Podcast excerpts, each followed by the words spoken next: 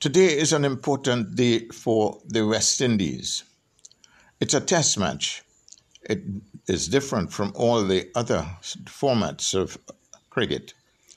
And Sri Lanka, who is uh, down at the bottom in the rankings, similar to the West Indies, they're going to battle their way. So it started this morning. The West Indies won the toss and they decided that they will bowl it was an interesting thought because no one would have uh, figured out what the wicket would be like. Well, what was it like? It was uh, a little bit bouncy, taking a bit of movement off the seam of the ball, although it didn't get very many results because of the inaccuracies of uh, both the bowlers, Roach and Gabriel, in the early stages. They were trying probably to bowl too fast, so they got no result out of it. A quick change brought on uh, Cornwall, the off spinner, who did extraordinarily well, and he opened the eyes of many because that ball was spinning viciously, and particularly across the left-handers, uh, Karuna and uh, uh, Money. So it was a difficult situation. They were not getting very many runs.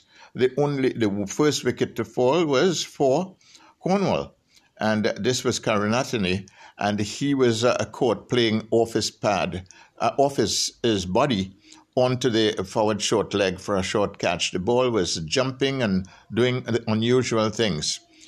But they battled on Sri Lanka, and we looked at Fernando coming in and trying to make things work with uh, Thirimanne. But at the same time, an attempt to run out, something they have paid for in the T20s and in the ODIs.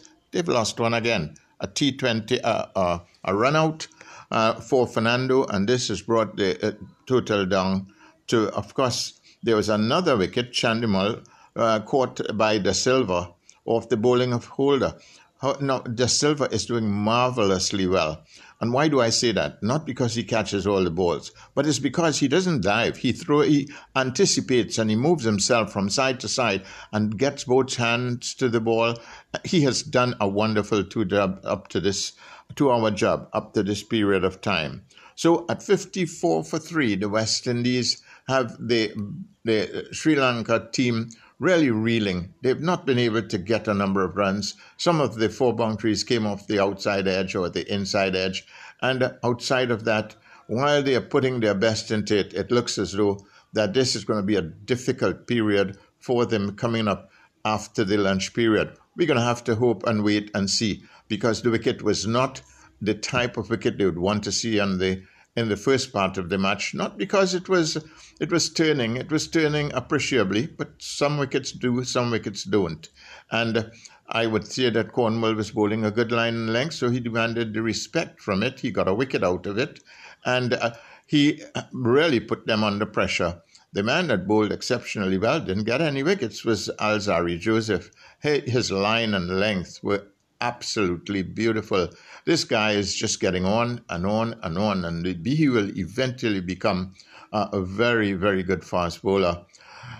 Jason Holder also bowled well. He was getting deviation off the wicket. That was the most important. He was pitching on the stumps, forcing the batsmen to play, and eventually coming off the outside edge and getting his wicket.